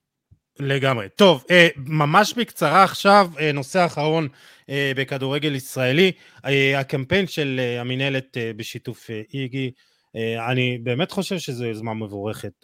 יכול להיות שזה היה צריך להיעשות אולי עם, עם שיתוף של הקבוצות, אבל אני חייב להגיד שאני באמת, אני באמת לא מבין את העליהום על שחקני סכנין, לא את העליהום על אה, פאון ולא על גאנם. אני חושב שיש לכל שחקן ושחקן את הזכות לבחור האם לשתף עם המיזם הזה פעולה. ואני לא חושב שצריך אה, להכריח שחקנים שקשה להם עם הדת שלהם לקבל את הדבר הזה, ואני חושב שזה אמור להיות בחירה האם להשתתף במיצג כזה, כי זה בדיוק עושה את ההפך. ואני בטוח שכל אחד מהם חושב שלכל, אולי לכל בן אדם יש את הזכות להיות, לחיות איך שהוא רוצה, אבל אני יכול גם להבין את הרצון שלהם לא להשתתף במיזם הזה, והעליהום שעושים עליהם, מבחינתי, הוא, הוא, הוא מיותר, כי הוא עושה דווקא ההפך. אה, וזו דעתי, אה, ואני חושב שצריך לקבל את זה, ולקבל גם את, ה, גם את החשיבה האחרת. גיל, מה דעתך? אני אגיד לך מה, אני... אני לא, אני לא כל כך מסכים איתך שהיה איזה, לא ראיתי איזשהו עליהום יוצא דופן, כאילו... לא יודע, אולי כן רק בטוויטר, אני לא יודע, אולי זה הבועת טוויטר שלנו. עזוב, עזוב את הבועת טוויטר, בואו בוא נדבר על מה שקורה בתקשורת, בואו נדבר על, על, על, על אנשים שיוצאים בפומבי ונותנים דעות, והכל טוב והכל מבורך, וראיתי דעות לכאן ולכאן, אה, והכל בסדר, כאילו, אתה יודע, מדברים, הדבר הזה העלה נושא, נושא חשוב על סדר היום. אה, אפשר להסכים, אפשר לא להסכים, אני אמרתי דעתי, אותי מגעיל יותר פאון, אני מבין שבמגזר זה יותר קטע של דת, כאילו אני ראיתי גם שחקנים מקבוצות אחרות, גם פאון זה קטע של דת. אה, מוסלמים, יש להם איזשהו אישו עם הדבר הזה, אני לא מוסלמי, קטונתי מ, מלהגיד, שוב, אני, מצער אותי שיש פלגים עדיין כל כך גדולים באוכלוסייה, שהם פלגים שבעיניי הם חשוכים, אוקיי? זה, לא משנה איך תנסה להציג את זה, לא לקבל, אה, לא לקבל הומואים או לא, בעיניי זה קצת חשוך, יכול להיות ש... לא, לא בטוח שהם לא מקבלים אותם, יכול להיות שזה סתם, אתה יודע, הם לא מרגישים בנוח רעות עם זה וזה בסדר, אני לא יודע באמת מה עומד שם מאחורי שורש, ה, שורש העניין, מי שבחר לעלות מבורך, מי שלא, לטעמי חבל, אבל בסופו של דבר אני חושב שכל הקמפיין הזה השיג את המטרה שלו, שאתה יודע, אם בדרך כלל אנחנו, אתה יודע, כל שבוע הרי המינהלת עושה איזושהי, אה, איזשהו, איזושהי מחווה כזו או אחרת לכל, לכל מיני עמותות שבדרך כלל זה קונצנזוס ואתה יודע, לאף אחד אין בעיה והכל טוב, אז פה באמת היה נושא שהוא לא קונצנזוס עדיין, אה, ובגלל שהוא לא קונצנזוס אז טוב שבאמת זה עלה על סדר היום, וזה הכל. אה, יוני, מה, מה דעתך? אתה, אתה, אתה חושב ששחקני סכנין צדקו? או אתה איתם? אני לא... אתה יכול להבין אותם? אני לא יכול לשפוט אותם, וזה גם לא מעניין, אבל צריך להבין את המסר. המסר בסופו של דבר, שיש פשעי שנאה, אה, ושנאה נגד אה, קהילה מסוימת בלי שום סיבה, זה משהו שצריך להעלות את המודעות, וצריך להסביר ולהבין, אני גם ראיתי המון טוקבקים של אוהדים כאלה ואחרים שלא מבינים את המסר. אנחנו לא, לא, אין פה תמיכה במה אתה ומה לא, כל אחד יעשה מה שבא לו. יש פה תמיכה נגד אלימות. נגד אלימות, נגד מיעוט, נגד אלימות, נגד אנשים שנולדו בצורה מסוימת. צריך להפסיק לקרוא לזה סטייה, צריך להפסיק לקרוא לזה, זה ממש בורות וזה מעצבן אותי. בסופו של דבר, דבר נורמטיבי. אני אה, לא, לא בעד מה שכאילו עושים במצעדים עם ה over עירום ודברים כאלה, אבל בן אדם יכול לחיות ולעשות מה שבא לו. להביע הזדהות נגד אלימות, נגד הכאב שהקהילה הזאת חווה, היא לא עניין של דעת, היא עניין של מסר. גם האסלאם בעד שלום, גם האסלאם בעד לכבד אנשים אחרים. אז צריך לדעת לכבד אותם. אני לא אומר להציג את זה בפומבי, גם אני לא אוהב, כשהיה שבוע סרטון של בחורה בעירום עליך, גם זה לא, לא, לא, אני לא בעד. אני בעד שכל אחד יחיה כמו שהוא רוצה, בלי סיכון לגוף שלו, לנפש שלו, ובלי לפגוע בו. מתבלבלים במסר. המסר הוא תמיכה בדרך חיים, שיחיו איך שבא להם, איך שנוח להם, איך שהם רוצים, ולא אה, אה, להצדיק אלימות כלפי האוכלוסייה הזאת. זה ההבדל. אני חושב, אני, אני חושב שכולנו מסכימים בזה, אה, ואני, אתה יודע, אה, צר לי שיש אה, אה, חלק אה, קטן באוכלוסייה שעדיין אה, חשוך וגם אה, אה, חושב שהוא יכול לפתור דברים בצורה כזאת. אה, אני, רוצה שנתקדם בכל זאת אה, אה, אל העולם, אוקיי? אה, חו"ל, אנחנו מתחילים בספרד. גיל, אתמול אה, כתבת כתבה בוואן על ברצלונה, ואמרת שרק תרחיש הזוי יכול למנוע מברצלונה אליפות. אה, אני מסכים איתך. כן, השתתפתי בפודקאסט ברצלונה, זה לא כתבה, אבל זה, זה, אה, אוקיי. הייתה הכותרת שדווקא, שדווקא לא אני אמרתי, אבל אני, אני מסכים איתה. אתה יודע, בהתחשב באיך ש... באיך שברצלונה נראית ואיך שריאל נראית עכשיו, זה לא שברצלונה עכשיו נראית מדהים, חבר'ה, בואו. וגם צריך לשים את הדברים בפרופורציות, ברצלונה עדיין חסרים לה, לטעמי, כמה דברים בשביל לעשות את ה upgrade הזה לרמה שהיא באמת תוכל להתחרות באירופה ברמה, ברמה באמת טובה, לטעמי יונייטד תדיח אותה ב, בליגה האירופית, לצורך העניין, אוקיי? אבל uh, בליגה, תשמע, ברגע שאתה מחזיק בכדור בממוצע 70-80 אחוז, וגם כשאתה מאבד את הכדור, אתה יודע להתנפל עליו ולהחזיר אותו אליך כל כך מהר, שזה מה שצ'אבי באמת לקח, זה הדבר הכי גדול שצ'אבי לקח מפפ גוארדיולה, את הלחץ הזה אחרי עיבוד כדור, ברצונה לוחצת כמו משוגעת. והוא החזיר, והוא החזיר את זה, ודיברתי על זה אתמול בפרק של יורוטריפ, ברצלונה של השנתיים שלפני צ'אבי הייתה קבוצה כל כך uh, אפורה, גם מהבחינה הזאת, היא הייתה uh, סבילה, היא, לא, היא לא לחצה, היא, אתה יודע, הייתה... הייתה קבוצה רכה, קבוצה רכה. היא איבדה מה-DNA הזה, היא איבדה מה-DNA הזה בשנתיים של, שלפני צ'אבי, עם שמה, קומן וסיסטיקאי. הוא שינה את ההגנה לגמרי, הוא, אתה יודע, גם, גם הראוכו שנכנס השנה חזק לעניינים, וקריסטנסן ו, וקונדה, זה שלושה שחקנים ש... אתה יודע, ששינו לגמרי את ההגנה של ברצלונה. וזה גם השיטה של צ'אבי. אה, ו- וגם השיפור האישי של כל אחד מהם. נכון, והשיפור האישי של שחקנים כמו גבי, כמו פדרי, אה, והכל ביחד. אתה יודע, ברצלונה בסוף, אם היא מחזיקה בכדור 70-80% מהזמן, בסוף היא ייתן את הגול.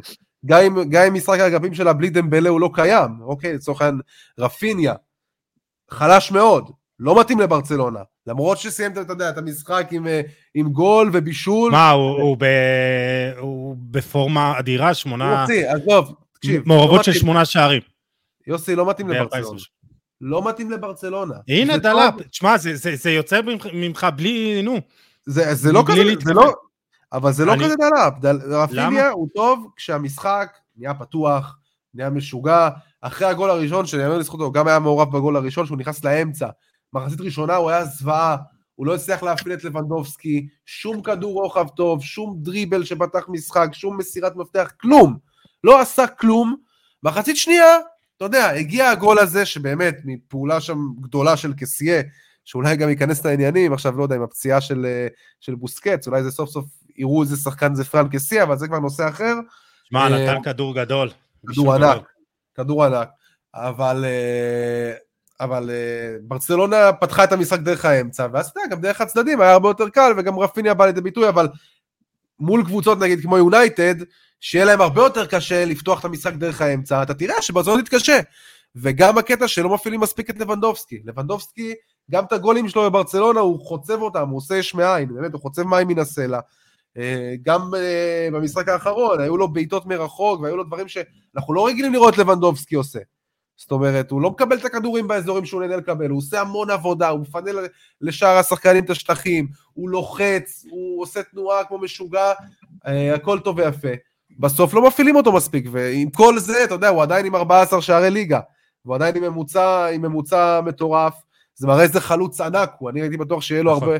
אני הייתי בטוח שיהיה לו הרבה יותר קשה להשתלב, אתה יודע, גם סגנון חדש, גם ליגה שהיא, אתה יודע, ליגה ספרדית זה הליגה שהיא הפכה להיות הכי קשוחה באירופה. אה, בשנה, שנתיים האחרונות.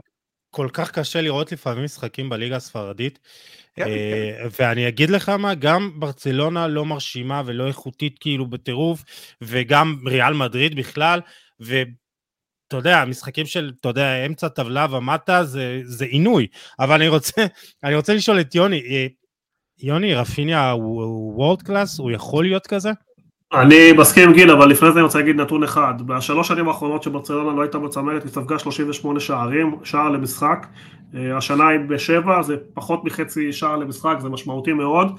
את הקרדיט אה, אני לא נותן רק להגנה, ומשחק הלחץ לומר, אני אגיד את מה שרציתי להגיד.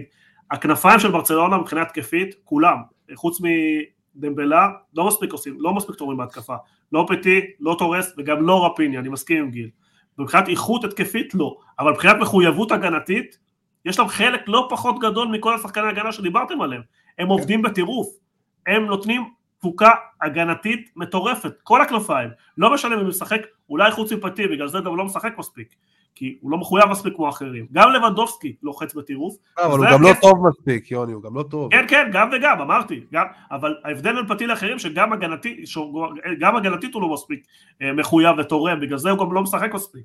לכן, תורס לא מספיק איכותי, רפיניה לא מספיק איכותי, וגם זה. אבל ברמה ההתקפית והחיבור לקבוצה, הם עושים את העבודה שלהם, כי הקבוצה לא סופגת גם בגלל הלחץ, המון חטיפות הם, הם בשליש הגבוה ומשם השערים, גם עוד נתון מטורף שדיברתי לפעם שעברה, זה ה-1-0 שלהם. אני צוחק אם אה, יש לי עקיצות עם כל מיני אוהדי ברצלונה, אני כותב להם הפכתם להיות חטאפה, 1-0, 1-0. זה 6-7, 1-0, תחשוב, זה 2-3 תיקו, והליגה פתוחה, היא לא נסגרת. אה, לכן אני מסייג טיפה. מבחינה הגנתית וחיבור לקבוצה, הם עושים עבודה טובה, מבחינה התקפית אני מסכים עם גיל, אה, הכנפיים של ברצלונה לא מספיק איכותיים, וזה רק מראה את הפוטנציאל שלהם, כי אם יהיה להם גם שחקן שתורם ברמה התקפית באיכות גבוהה, יכול להיות שאנחנו חוזרים פה ל- ל- ל- לשנים היפות של ברצלונה, שהם היו טובים גם בליגה וגם באירופה, משפט אחרון, שנתיים רצוף הם ירדו, אני קורא לזה ירידת ליגה מאירופה, כי מועדון כזה לא צריך בליגה האירופית, וזה איפשהו צריך לשבת להם על הראש, כי זה לא משהו שיכול להתקבל uh, לאורך זמן. וגם uh, אני רוצה להוסיף כן. משהו אחד אחרון, גם uh, עוד משהו שחסר, עוד אלמנט שחסר זה ההצטרפות מקו שני ובעיטות מרחוק, לא קיים בברצלונה, אין לא, בעיטות מרחוק, אין אה, בעיטות כן. מרחוק, אין כמעט כדורי רוחב במשחק שמדבר איתך שצריך לפתוח את המשחק, לא ב-2-3-0, ב-0-0 זה גול מכדור רוחב, גם כמעט ולא, כמעט ולא קורה. אמ, אז, אז יש את הפתרון, אתה יודע, שתמיד נכנסים דרך האמצע ובסוף נותנים את הגול, אבל זה לא פתרון לטווח הרחוק. אז, אז ברצלונה... קודם כל זה לא חלק מה... זה לא הולך להשתלט גיל, הם לא, לא כן. יבטאו מרחוק, זה אף פעם לא, כאילו זה הסגנון שלהם. אבל מה שכן נכנס, אני חושב שכן פדרי השתתף... אבל צריך לשנות, צריך לשנות יוני. אני לא חושב שהם ישנו את זה, זה מה שאני אומר, בתפיסת עולם שלהם הם לא מאמינים בזה. מה שכן אני רוצה להגיד, מי שכן יודע להיכנס ועשה שיפור עם חמישה שערים זה פדרי, הוא כן מאיים על השער, הוא כן תוקף, וגם חלק מה-1-0 זה שערים שלו. אה, יש שם שיפור בנושא שלו בתפוקה הציבורית, וגם גבי לא מספיק, אבל גם נגד ריאל הוא הבקיע שער יפה מהאמצע, אה, בכניסה מקו שני. אה, השחקנים האלה, הילדים האלה, שניהם משתפרים עם הזמן, ולגבי בעיטות כן, זה חלק מהסגנון שלהם, גיל, הם לא הולכים לשנות את זה, הם היו ככה גם נכון. אצל פפ, וזה לא ישתנה. לא יוני, כן. אתה מדבר על העתיד, ואני חייב, חייב, חייב לגעת בזה, אז ממש בקצרה, שתיים, שלוש דקות. Uh, בזווית הכלכלית, דיברנו באמת בשנה האחרונה אין ספור פעמים על הבעיות של במרכאות של ברצלונה הכלכליות, ו- וראינו, אתה יודע, עובדה בשטח שזה לא מנע מהם אה, להביא את השחקנים ולבצע את המהפכה בסגל, אבל אנחנו רואים, גם בחלון ההעברות הזה היה בעיה עם הרישום של, של גבי, עם החוזה שלו, וטבעס אה, באמת כל פעם אומר שהם... מתבטא בכך שהם יצטרכו למכור ולהוריד שכר והכל. ואני חייב להבין ותפשט את זה הכי, ברמה הכי נקייה שאתה יכול. אה, מה הבעיה בלליגה? האם זה בעיה בחוקים של הלליגה? האם יש באמת בעיות לברצלונה? אה, כי משהו לא ברור לי פה. אז אני אעשה לך את זה נורא נורא פשוט. קודם כל ברצלונה וריאל מדריד הם המועדונים ההכנסות הכי הכי גדולות אה, בעולם, וזה גם יותר מהליגה האנגלית שכולם מתהדרים. אנחנו מדברים על סדר גודל של 700 מיליון יורו. בסופו של דבר ברצלונה סחבה המון המון חוזים, חוזים רעים של התקופה הקודמת, שהם עומדים להסתיים, כולל בוסקץ שיכול להיות שיעזוב, כולל ג'ורדי ארבע שיכול להיות שיצטרכו למצוא לו איזשהו פתרון, כולל בוסקץ כנראה יעזוב, סליחה שאני קוטע אותך, יש לו באמת הצעה גם מאל נאסר של רונלדו. בסופו של דבר, כן. טבעס דואג שמה שקורה בליגה האנגלית היום, ונדבר על זה אחר כך, ופריס סן ג'רמן לא יקרה אצלו, הוא לא ייתן לחריגות, הוא לא ייתן לבעיות. ברצלונה צריכה להחזיר כל שנה באזור ה-100 מיליון יורו, שזה חלק הלוואות שלקחו, חלק זה אה, מכירה של זכויות שידור אה, מראש, ובסופו של דבר יש שם מספיק כסף לבנות סגל איכותי כמו שראינו, יכול להיות שיצטרכו לוותר על איזשהו נכס, אם זה די יונג או פטי, אבל הקבוצה תמשיך לעבוד, תמשיך ללכת בבסיס הזה, תמשיך לקדם שחקנים צעירים, יש המון שמות שעולים היום מלמסיה שבוחן, הוא קנה שחקן ארגנטינאי צעיר שיכול להיות שישולב, אה, טורס הוא קנה צעיר, וזה הפתרון של ברצלונה, לחזק את למסיה, לחזק שחקנים צעירים, לגדל אותם ולצמוח איתם. העתיד של ברצלונה זה פדרי, גאבי, בלדה, השחקנים האלה, ועוד כל מיני שחקנים שהם רכשו. אה, אני גם לא רואה יותר מדי צורך בתיקונים. אם ברצלונה תצטרך, היא תמכור שחקן אחד, כמו פטי ודי יונג, והכל יסתדר, יוסי, אין לך מה לדאוג, לאף אחד אין מה לדאוג, הם השיגו את רוב המטרות שלהם, ויש להם אולי עוד טיפה מטרות, זה לשחרר עוד שחקן שתיים שיושב על חוזה כבד, ואולי בצדק, אולי די יונג יצטרך לשלם מתישהו את המחיר, אבל מעבר לזה, אה, כמו שאתה לא רואה... לא יודע, אני, אני, אני לא חושב שדיונג אה, זה, הם מאוד מרוצים ואני חושב שהוא גם... לא, מראה... אז אמרתי, או דיונג או פטי יכול להיות שצריכו לשלם מחיר, כן. זה עניין של מספרים ולסדר, אני לא רואה בעיות, אנחנו רואים שהספונסרים לא נטשו, ספונסרים חזרו והגדילו תמיכה, וספוטיפיי הצטרפו והצטרפו עוד ספונסרים, והקהל מלא והאצטדיון מלא, ואני לא רואה, כל מי שחשב שברצלונה תיעלם, אה, קיבל את התשובה, ואותו דבר פה, יכול להיות שיהיה פה רעש, פה איזשהו משהו, אבל אה, בידיים טובות, שוב, אני אוהד ריאל, אני לא אומר את זה, זה ולפורטה טיפל ברוב הבעיות, נשארו קצוות שצריך לסגור אותם, יסגרו אותם, ובסופו של דבר המועדון הזה מייצר כל כך הרבה הכנסות, שגם הטעויות שנעשו ייבלעו בתוך אה, אה, אה, הדבר הגדול הזה שנקרא מועדון ברצלונה, ואתה יודע, גם הכדורסל שלהם אחד הטובים באירופה, ואחד המוציאים הוצאות כספים, גם הכדוריד שלהם אחד ההוצאות הגדולות, גם הכדורגל הנשים שלהם, ואין מה לדאוג להם, תאמין לי אין מה לדאוג, גיל צריך לדאוג ליובנטוס, לברצלונה לא צריך לדאוג. טוב, אה, אה, לפני שנגיע לאיטליה, כי אני רוצה שנמשיך את הפן הכלכלי, מאוד חשוב לי גם לגעת במנצ'סטר סיטי והסיבוך שכרגע קורה, וגם לעבור לאיטליה, אז נשתדל חמש דקות לכל נושא. מנצ'סטר סיטי מסתבכת, אתמול הפרמייר ליג מאשימה אותה ביותר מ-100 עבירות פיננסיות בין השנים 2009 עד 2018 וגם חוסר שיתוף פעולה בחקירות מ-2018. בסיטי כמובן מכחישים ואומרים שהם ישתפו עכשיו פעולה ועם הכל ובאמת חושבים שאין שום בעיה, אבל יוני מדובר גם על חוזים כפולים ועל כל מיני טריקים שעושים שם. אה, מדברים על, אתה יודע, מהפחתת נקודות ואפילו עד אה, הורדת ליגה. אה, מה, הסיפור שם? קודם כל אין שום דבר חדש, המידע הזה דלף לפוטבול ליקס ודוקטור שפיגל לפני כמה שנים, הם נשפטו בוופא והפסידו, הלכו לערערות והם ניצחו בערעור, צריך לזכור, כי הדרך שבה הושגו המסמכים היא דרך לא חוקית, כלומר היה שם האקר שפרץ והדליף אה, מסמכים אה, באותו סיפור מפורסם של Football Leaks וניצלו אה, משהו בחוק כדי לצאת מעונש.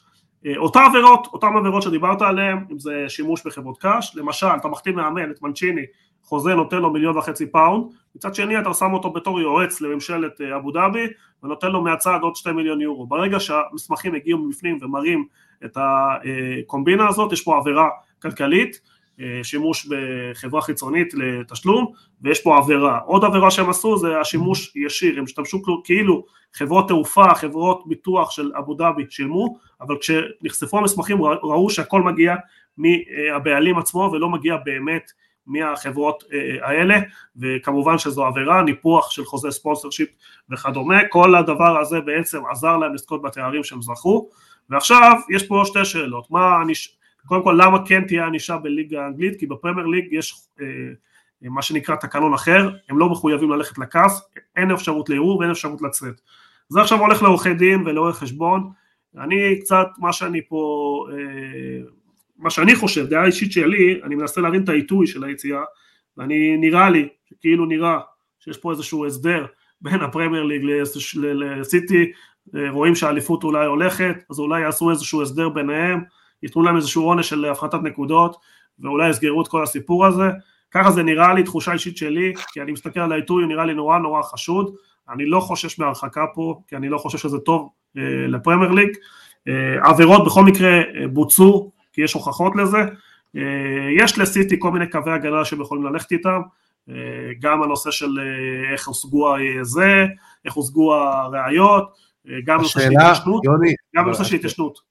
כן. השאלה, אבל אתה מדבר פה על הורדת נקודות, השאלה, מה, מה המטרה של הורדת הנקודות? כי בסוף ראינו את יובנטוס שהורידו לה 15 נקודות בשביל אה, למנוע כל סיכוי שלה להגיע לאירופה. עכשיו, השאלה אם זה מה שיעשו עם סידי, כי אני, אתה, אני רומז שיש פה... את זה, רגע, היית מציג את זה כאילו, טוב, ראו כבר שהם כנראה הולכים לאבד את האליפות, אז ייקחו להם נקודות בשביל שהם לא ייקחו את האליפות, אבל האם, האם אה, הפחת הנקודות תהיה, תהיה לה אפקט יותר משמעותי מזה? תראה, אני, זו סתם איזושהי אה, הערכה שלי, ניחוש שלי, למה, כי אני אסתכל על שאלת העיתוי, למה דווקא היום? העבירות האלה ידועות כבר ארבע שנים, זה לא משהו שלא היה ידוע. ארבע שנים יודעים שזה עבירות, ולמה זה נחשף רק עכשיו, כלומר אין שום דבר, במסמכים החדשים לא אין שום דבר חדש, אנחנו לא רואים שום דבר חדש, הכל ידענו, ידענו, לתש... ידענו על הספונסר שיפ, ידענו על תשלום למנצ'יני, ידענו על, אה, על זה ששיקרו בדוחות, שזה גם סוג של, זה גם עבירה, אז אני, שוב, אז אני מנסה להבין למה ארבע שנים לקח לפרמייר להגיב, ולמה דווקא עכשיו, נתתי איזושהי השערה שלי, כן, לא, לא חייב להיות, ועכשיו נראה לאן זה הולך, אם זה הולך לבתי משפט, או לאיזשהו הסדר, אם זה הולך להסדר, אז זה יחזק את הטענה שלי, שאולי פה הבינו ביחד שצריך לסגור את הסיפור הזה לטובת כולם, ו- ויכול להיות שישלמו שנה אחת בלי ליגת אלופות, לא יודע, יהיה תשע, חמש עשרה, שתים עשרה, השאלה לאן זה הולך, אם סיטי ילכו ראש בראש, יכול להיות שזה ילך טיפה יותר ומעבר, והשאלה גם מי בוכה שם בקלעים ש- שמייצר את כל העניין הזה, שוב אני אומר, אין פה, אין, יש פה ודאות שהעבורות האלה בוצעו, הם הורשעו, ההבדל בין הפרמייר ליג לאופ"א דיברתי עליו, אופ"א כפופה בסוף ל CAS, ה CAS זיכה אותם בגלל הדרך שבה הושגו הראיות, פה אין להם דרך לברוח לפי מה שאני מבין, ויצטרכו לתת איזשהו עונש אה, סביר מידתי, ושמתקבל, אה, שיתקבל ולא יפגע במותג הזה של הפרמייר ליג ולא ייעצר. אה, דבר, דבר אחרון שאני רוצה להגיד, שהרבה שואלים על צ'לסי בטוקבקים ובשאלות, ובסופו של דבר צ'לסי תימדד בדוחות הבאים, כלומר מה היא תגיש ואיך היא מכסה, מה התוכנית העסקית שלה לסגור את זה, אי אפשר להעניש מישהו עוד לפני ש, שביצע את העבירה, אז צריך lirאות מה יקרה עם צ'לסי, כי גם זה מעניין איך הם הוציאו 500 מיליון יורו אה, ביומיים וחצי, כן, אה? אה, ביומיים וחצי. בואו נתקדם לאיטליה ממש זריז ברשותכם. נפולי מגדילה את הפער אה, בפסגה ומילאן אה, קורסת, אה, בוא נגיד ככה, ואני אשאל אותך גיל ככה, אה, אתה רואה איזושהי אה, נפילה אה, בלי איזה מקום לעצור בו של הליגה האיטלקית?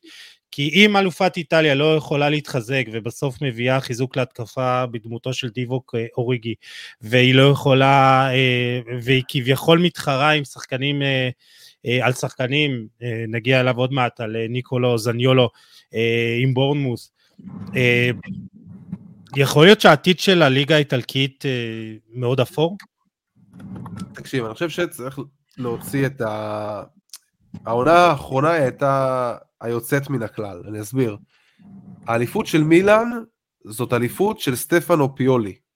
מעל הכל זאת אליפות של מאמן, זאת קבוצה שהייתה מאומנת, זאת קבוצה בעיניי אחת הכי פחות מוכשרות שלקחו אליפות באיטליה, ופשוט הוא עשה שם עבודה מדהימה, הוא, אין, אין מה להגיד, מה שהבן אדם הזה עשה עם הקבוצה, עם הקבוצה הזאת, אני כבר אמרתי אז שהוא מאמן השנה שלי, הוא מאמן השנה שלי בעולם ללא ספק. עכשיו, לפניה אינטר שלקחה אליפות, הקבוצה האדירה. אמ, נפולי הזאתי שהולכת לקחת אליפות, היא קבוצה אדירה. זאת אומרת, אם אנחנו עכשיו מסתכלים על ה top 5 leagues, ואני צריך לחשוב מי הקבוצות שהרשימו אותי השנה, ברמת העקביות של היכולת שהן הציגו, אני אומר שתי קבוצות בלבד. אחת ארסנל, השנייה נפולי. עכשיו ארסנל לא בליגת האלופות, נפולי כן, עם הגרלה מאוד נוחה נגד פרנקפורט, וכנראה תעבור אותה, צריכה, צריכה לעבור אותה לפחות, היא יכולה להגיע רחוק גם בליגת האלופות, אני רואה אותה בקלות גם עושה חצי גמר, ואולי אפילו, ואני נתתי פה את הדעה כבר בפרק הקודם, ואמרתי שלדעתי תזכה. אבל השנה יש, יש קבוצה גדולה, ומי שחושב שדילורנטיס, הבעלים של נפולי, עכשיו הולך, אתה יודע, בקיץ, למכור את אוסימן ולמכור את כבר לא. אצחליה ואת כולם, זה לא, זה לא מה שהולך לקרות, ממש לא. הוא כבר הוכיח שהוא לא משחרר אה, כוכבים, אבל אני שואל אותך, אני שואל אותך ככה, בוא נגיד ככה שנפולי באמת בנתה את הקבוצה הזאתי אה, לאורך זמן, ועשתה את השינויים בצורה מדהימה בקיץ האחרון, אבל חוץ ממנה, אני, אני כאילו באמת אה, רואה, כן, השאלה אם עכשיו, השאלה עכשיו אם, אם קבוצות באיטליה יכולות להתחזק בצורה שהיא יכולות להתמודד גם באירופה. תשמע, אינטר, לפי מה שאני מבין, הולכת פה לסוג של קיץ של מכירת חיסול. נכנסו שם לקשיים, אה, לקשיים כלכליים, שקריניאר, שקריניאר עוזב, ברוזוביץ' עוזב, הקבוצה הזאת uh, תבצע מתיחת פנים, אני לא יודע איך זה, איך זה ייראה בסופו של דבר. יובנטוס, עם כל ההנהלה החדשה ועם כל המכה הזאת שגם לא יהיה כנראה אירופה שנה הבאה, וזה תקציבים, ויש עוד, אתה יודע, עוד חובות של תשלומים שעדיין לא שולמו במלואם, ויהיה קשה מאוד להתחזק. אז בעיקר, אתה יודע, על סמך שחקנים חופשיים ומה שיש בשוק ומה שאפשר להביא. אז נפולי אה, הולכת לשלוט בליגה בשנים הקרובות? נפולי יכולה, נפולי יכולה ליצור פה מומנטום, אם הם יהיו חכמים, ואם ידעו לשמור על הסגל הזה, דילורנטיס ידע לשמור על הסגל הזה כמו שהוא הראה כבר שהוא עושה, הוא שומר את הכוכבים שלו, הקטע של דילורנטיס, הוא שומר אותם, מוציא מהם את המיץ, ומוכר אותם במחיר סביר כשהם כבר גמורים. הוא לא מחפש לעשות עליהם עכשיו את ה... כן, הוא כן, גומר אותם. ראינו את קוליבאלי. כן, כמו קוליבאלי, כמו אה, אינסיניה, אה, כמו דריס, חלק גם הלכו בחינם, לא משנה, אבל... אה, כן. אבל הוא, הוא יודע, הוא פשוט שוחה אותם עד המי, שוחה את הלימון עד, עד הסוף, וברגע שכבר אין לו מה להוציא, הוא משחרר. אז הוא לא ישחרר כבר, את, את כבר הצרליה עכשיו, ולא את אוסימן, וגם יש משהו בעיר הזאת, בנפולי, כנראה בקהל, ובא... ששחקנים גם לא מראים איזה... לא ראית איזה שחקן שהוא גם כל השנים של נגיד קוליבאלי, לא ראית איזה תסכול, לא ראית דברים שיצאו החוצה של וואלה, השחקן מת לעזוב ומשאירים אותו בכוח, השחקנים אוהבים להיות שם, השחקנים יכולים למצוא, יש שם, יש שם שחקנים שמזמן היו יכולים להיות בקבוצות אחרות לגמרי, ז'ילינסקי, אה, ועוד הרבה מאוד שחקנים, והם פשוט אוהבים את המקום הזה, יש משהו בנפולי שמחבר אותך למקום, אה, וחד משמעית הם יכולים, הם יכולים, הם נמצאים פה במומנטום עכשיו, שהם יכולים לבנות פה שליטה בליגה להרבה מאוד שנים. יוני, יוני, אה, בקצרה, אתה חושב שהעתיד של הליגה האיטלקית אפור? אנחנו לא... תראה, אתה רואה את זה, אתה רואה, אתה רואה את זה בנתוני הצמיחה, בנתוני הכנסות, בסופו של דבר הקבוצות הגדולות באיטליה מצליחות להכניס 200-250 מיליון יורו, זה, זה קבוצה, בערך קבוצה תחתית באנגליה עושה את זה, זה חצי מיונייטד סיטי, אפילו שליש מהקבוצות האלה.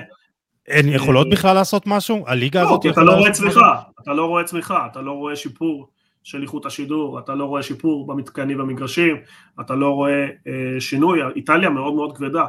גם צריך להבין שחלק מה, מה... זה חלק מהכלכלה המדינית, באנגליה אתה רואה טירוף בכל המגרשים, אה, גם בליגה השנייה הכל, הכל, הכל מפוצץ, גם בליגה השלישית אתה רואה שנתוני המכירות גבוהים, נתוני המרצ'נדס גבוהים, אה, אז, אז, אז הם נופלים בכל הקטגוריות, וגם ברמת הצמיחה, מה זה צמיחה? כמה כסף אתה גודל בכל שנה? באנגליה זה רק גודל, באיטליה זה גודל, אבל פחות, בחצי בערך, אז, אז, אז, אז באופן טבעי הפערים רק גודלים ולא, ולא מצטמצמים. גם צריכים, גם צריכים uh, להקטין את הליגה, אני חושב. אני חושב שכבר 20 קבוצות זה משהו שמיצה את עצמו באיטליה. תסתכל על התחתית, כאילו יש לך כבר, אנחנו בפברואר ויש לך כבר שתי יורדות. זאת אומרת, סמדוריה וקרמונזה ירדו ליגה. ויש לך... אני רואה, בטופ... אני רואה בטופניקים, הרבה אנשים שמלכלכים על הספורט האמריקאי, אבל צריך להבין שהגלים עשו בדיוק, העתיקו את כל הרעיונות בפרמייר ליג מהאמריקנים, ובעצם אה, ככה, גם באיכות המוצר שיפור, גם באיכות המרצ'נדה, בכל הדברים שיפור, גם באיכות האצטדיונים וגם בצילום וגם בסיפור. אז הצליחו לעשות משהו שבאיטליה לא עושים, וגם אם גיל אומר איזשהו רעיון, הסיכוי להעביר איזשהו רעיון באיטליה עם כל הפוליטיקה וכל הבירוקרטיה, זה תהליכים ארוכים, בסופו של דבר הכדורגל הוא חלק מהתרבות, ואין מה לעשות, איטליה הולכת אחורה, אנגליה הולכת קדימה, זה מתבטא גם בכדורגל, גם דרך אגב כדורגל הספרדי אותו דבר, אה, ואין מה לעשות, אנגליה מדינה יותר גדולה, יותר חזקה, יותר עוצמתית, עם יותר אנשים, עם יותר כסף במדינה, ובא לידי ביטוי בזה שכן, הפרמייר ליג הפך להיות הסופר ליג, והעתיד שלו כיף לראות משחקים באנגליה, מה לעשות, אתה רואה משחק, ברור. אתה רואה חוויה, משחק אתה רואה תחתית. כביכול, ברור. גם קבוצות תחתית, אתה רואה שגם, אתה רואה היום לקנות קבוצה באנגליה, זה מיליארדים, אתה צריך לשים מיליארד, אפילו קבוצה בליגה שנייה, אתה צריך לשים מיליארד פלוס כדי לקנות. היום לקנות את מילאן או, או אינטר, אתה מקבל אותה כמעט בחינם, אתה מקבל חוב, הרי אתה בחוב, אתה כל הזמן צריך להוציא כסף, להשקיע, ו- ועם החוקים של הפרמפל נגדם, בסופו של דבר, אם המדינה, אם הממשלה לא תתערב, ותבין שזה משהו לאומי, ותבצע שינויים, וגם זה קשה, כי גם הפוליטיקה שלה מורכבת, לא, הפערים רק ילכו ויגדלו, כמובן שיכול להיות מאמן גאון כזה או אחר, או scouting שיתחבר לאיזה קבוצה, וכן, תביא איזשהו הישג פה ושם, כמו שנפולי עושה, זה בסדר, זה יכול לקרות, אבל מבחינת אה, השפעה בשוק ההעברות וקניית כוכבים, לא, הפערים הגדלים, דרך אגב, תראה מה קורה בספרד, גם, כל שחקן שנותן כמה שערים, בום, נמכר ישר לליגה זה אותו דבר, אותו סיפור. אה, שם יש גם בעיה אחרת של חלוקת הכנסות לא שוויונית, אבל אז ריאל וברצלונה כן התמודדו, אבל חוץ מריאל וברצלונה, ואולי ביירן מינכן ופריס סן ג'רמן, זה, זה הכדורגל היום, ארבעה קבוצות באירופה ואנגליה, זה, זה, שם הכסף נמצא. אה, טוב, אולי נעשה איזה פרק אחר, אה, רק אה, אה, כלכלי. אה, גיל, יש לך דקה-שתיים לדבר על ניקולו זניולו, מילד פלא איטלקי אה, עד לכוכב בליגה הטורקית בגיל 23 בלבד. אה, האם זה נטו בגלל הפציעות, האם זה מוריניו, האם זה חוסר מזל, או פשוט הוא לא כזה שחקן טוב, שהכל ביחד. תראה, ניקולו זניולו אה, זה כישרון אדיר. זאת אומרת, לפני הפציעות, זה אמור היה להיות הכוכב הבא של הכדורגל האיטלקי, להוביל את הנבחרת, את רומא, הכל טוב ויפה. אה, גם כל הגדולות חזרו אחריו, יובה, מילאן, אינטר, כולן, כולן רצו את ניקולו. זניולו. אה, ותשמע, הפציעות גמרו אותו, זאת אומרת, זה לא אותו, זה לא זה לא אותו שחקן אחרי הפציעות, הוא היה הרבה יותר אה, אה, קליל רגליים פעם, היה שחקן... אה, היום הוא שחקן די שונה, הוא קצת יותר כבד, הוא קצת אה, שינה את הסגנון משחק שלו. אני לא יודע אם הוא יכול לחזור להיות... כל פעם הוא חוזר ונותן לך איזושהי הבלחה כזאת שאתה חושב, וואלה, אולי ניקולו זניולו חזר, אבל בסוף זה מיכאל אוחנה של הכדורגל האיטלקי, צריך להגיד את האמת, כאילו, אין, אה, אין, אין אפס, ו... וואלה, אה, זה... זה מעניין מה שאתה אומר, דימוי יפה. כן, זה, זה, זה, זה כן, זה ממש, זה ממש ככה, זה גם, גם בסגנון משחק ובתפקיד זה דומה, בסגנון דומה.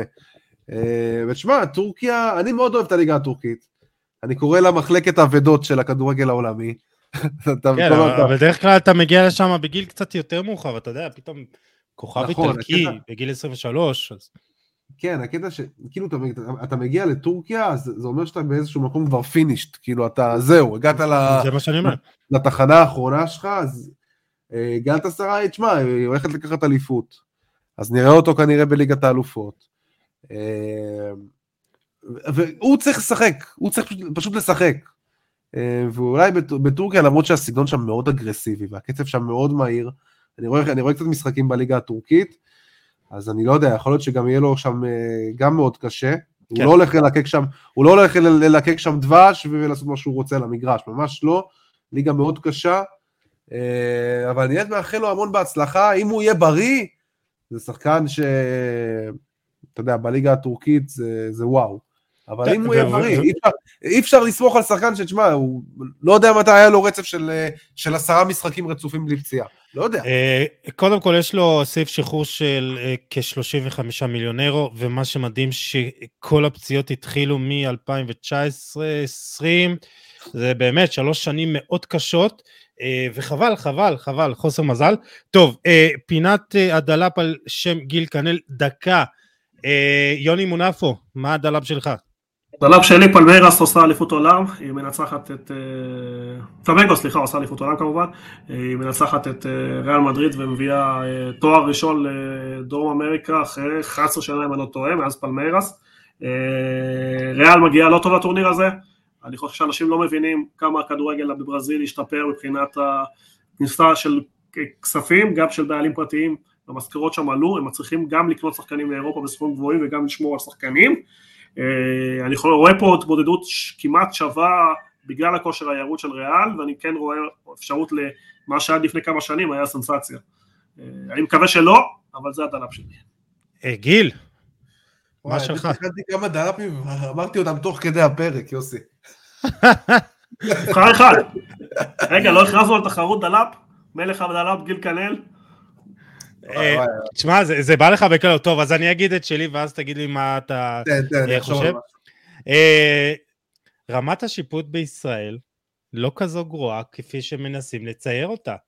אני באמת חושב שהשיפוט שלנו הוא סביר, אבל יש טעויות שיפוט בכל העולם, ואתם רואים את השיפוט בספרד לפעמים, ובאיטליה, ואני לא חושב שיש לנו פה שופטים כאלה גרועים, אני, אני באמת חושב, וזה הרבה אינטרסים של, של קבוצות ש, שקשה להם לקבל את, ה, אה, את החוסר הצלחה שלהם, וקל קל אה, להפיל את האשמה לשלומי בן אברהם, אבל בסוף אי אפשר לקבל החלטה כזאת. אה, אבל אני חושב שמה שיעזור לנו לקבל את השקיפות, את, את הרמה בצורה טובה יותר, זה האם ברגע שבאמת נשמע את השיח של השופטים, בהחלטות של עבר אה, בלייב, ואז יהיה לנו הרבה יותר קל. אה, אני לא חושב ששיפוט שלנו פה כזה רע, אה, פשוט יש טעויות. גיל. יוסי, דרך אגב, זה הולך אני רוצה לתת ליוסי כפיים על הדלאפ. כי זה דלאפ אמיתי? דלאפ משובח, עסיסי, מרענן. עזוב שאני לא מסכים איתו, אני לא מסכים איתו בעליל, לכן זה דלאפ, כן? אבל, אבל אחלה של דלאפ. אני מתרגש, די. אני יכול גם לתת דלאפ משלי. עלה לי ככה תוך כדי. ראית מה זה, איך זה בא לך בקלות? כן, ובנושא אחר, לא, האמת גם צייצתי על זה בטוויטר אה, אתמול. אני חושב שאייל ברקוביץ' הוא טופ אה, פרשני כדורגל ישראלי שיש לנו.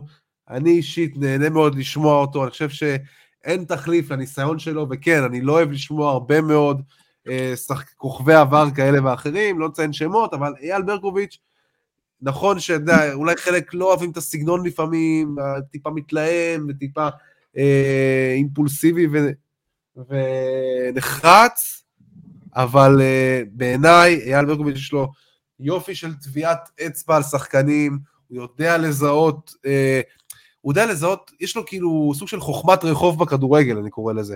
זאת אומרת, הוא לא עכשיו ינתח לך משחק בצורה אנליטית עמוקה, אני לא מצפה ממנו גם לזה, אבל אני מאוד אוהב לשמוע את הניתוחים שלו בכל מה שקשור לשחקנים פרסונליים, אה, לקבוצות, מה הקבוצה צריכה, למה הקבוצה הזאת היא בבעיה ולמה הקבוצה הזאת היא במצב טוב, אה, והוא מכיר שחקנים אה, בכדורגל הישראלי, המון שחקנים בליגה הלאומית. אני חושב שאייל ברקוביץ' פרשן מעולה של כדורגל ישראלי. אני מאוד אוהב אותו.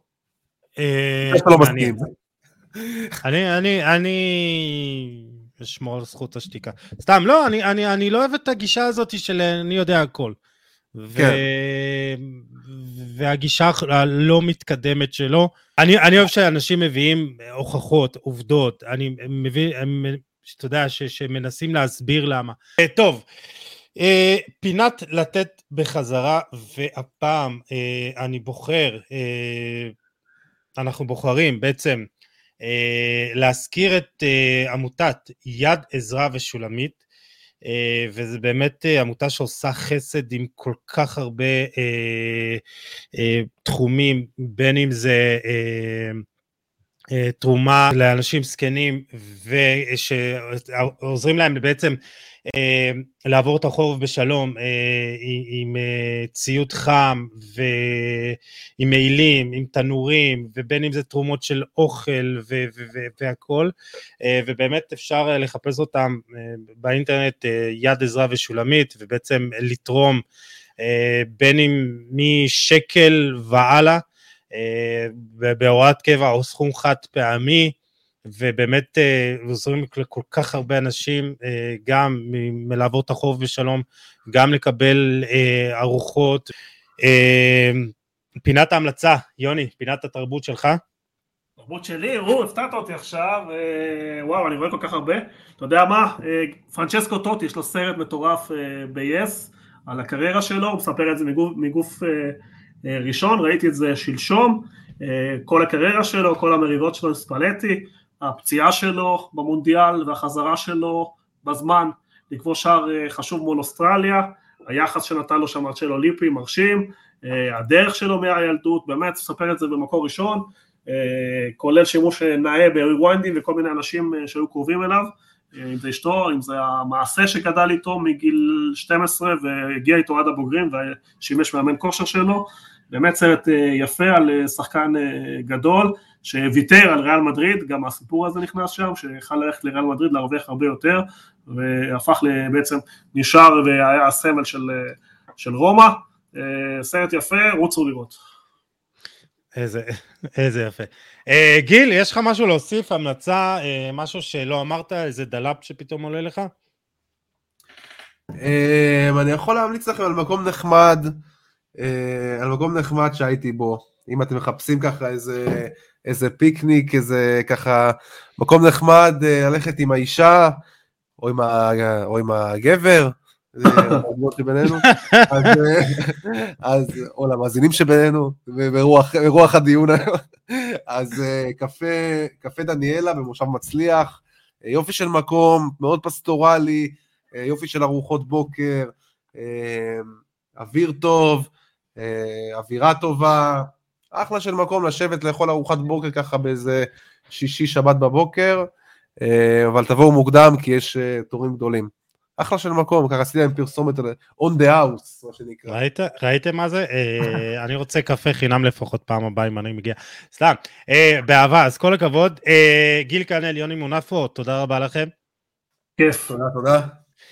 אה, ואנחנו ניפרד מהמאזינים, תודה לכם שהייתם איתנו, אה, מוזמנים כמו תמיד לשתף, לתייג ולהאר את עינינו, אה, אנחנו מאוד נשמח לקבל מכם עוד פידבקים לגבי הקונספט הזה, לגבי כל דבר אחר שאתם רוצים לשתף אותנו. ניפגש בפרק הבא עם עוד תוכן מעניין ואיכותי, תשמרו על עצמכם, יאללה, ביי.